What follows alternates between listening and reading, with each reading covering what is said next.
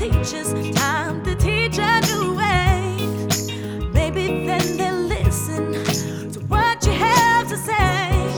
Cause they're the ones who's coming up, and the world is in their hands. When you teach the children, teach them the very best you can. Oh, yeah. Welcome to the Teacher's Cup of Coffee. No job is more important than education. We are here to motivate you, promote creativity, and hopefully be an energy drink for educators of all kinds. Chances are, many of you are listening to this podcast on an Apple device of some sort. And as we all know, the most famous man behind the Apple brand, which has changed our world like no other company, save for maybe Google in the last two decades, was the one and only Steve Jobs.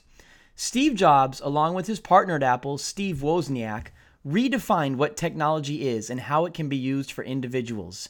He changed how we experience life in so many ways, and his devices also opened the door to the creation of social media, which in turn has drastically changed how we live as well. I guess I probably don't need to convince you about how important Steve Jobs was. But today's topic is what we as educators can learn from the education of a young Steve Jobs. Jobs was anything but a good student. He hated authority and would fight against it at every turn. He was sent home from school for poor behavior two or three times before he finished third grade. Eventually, his father went to the school and told him it was their fault because they weren't keeping him interested. Imagine how mad you would have been after that parent conference. At one point in elementary school, a young Steve posted posters all around the school announcing Bring Your Pet to School Day. Sure enough, on the date he announced, chaos ensued as many students walked in with their pets in tow. Another time, he convinced a bunch of kids, other kids, to give him the combination for their bike locks. Then he went outside and switched the locks onto all different bikes. It was nighttime before the, all, all the adults could figure out how to get the bikes unlocked. That said, in fourth grade, Jobs had a teacher named Mrs. Hill. In many ways, she figured him out and got him to buy into the class simply by giving him separate work and small rewards when he did the work. Jobs went on to call her one of the saints of my life. By the end of fourth grade, he was recommended to skip two grades, but his parents decided to only have him skip one. In middle school, Jobs was so severely bullied that he demanded that his parents transfer him to another school.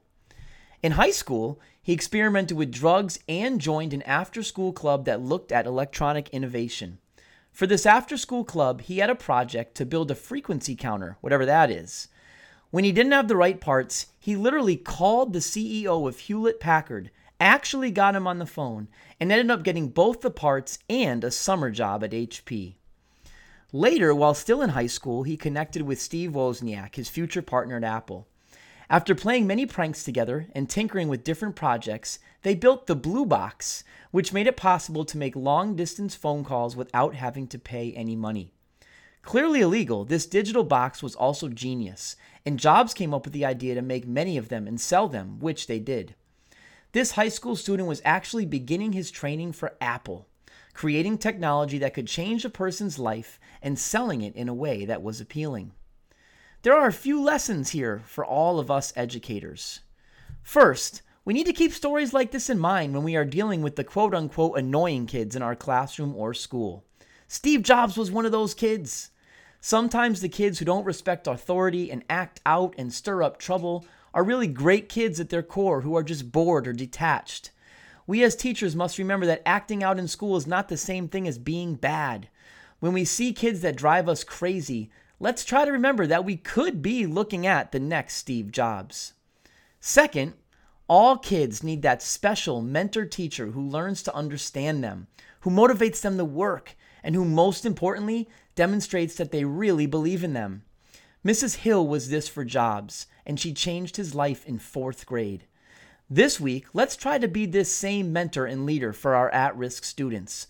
Let's show them we believe in them, despite them working hard to make us feel otherwise. Third, rewards are sometimes exactly what students need. I mean, think about it. Steve Jobs himself was getting sent home from school for behavior in third grade. In fourth grade, his teacher started offering him small carrots like lollipops, and after a little while, he would do extra work without the rewards just to please her. This is Steve Jobs we're talking about. In my opinion, if classroom rewards worked for him, it is definitely something we should be open to trying with other at risk students. And lastly, empowerment is important. While Steve Jobs was a bit of a challenge in many ways, somewhere along the way, he learned his most important lesson that he was empowered to do things. He called the CEO of HP. He built the Blue Box outside of school and sold it. He even forced his parents to move their home so he could go to another middle school. This feeling of having power in order to do things is so important.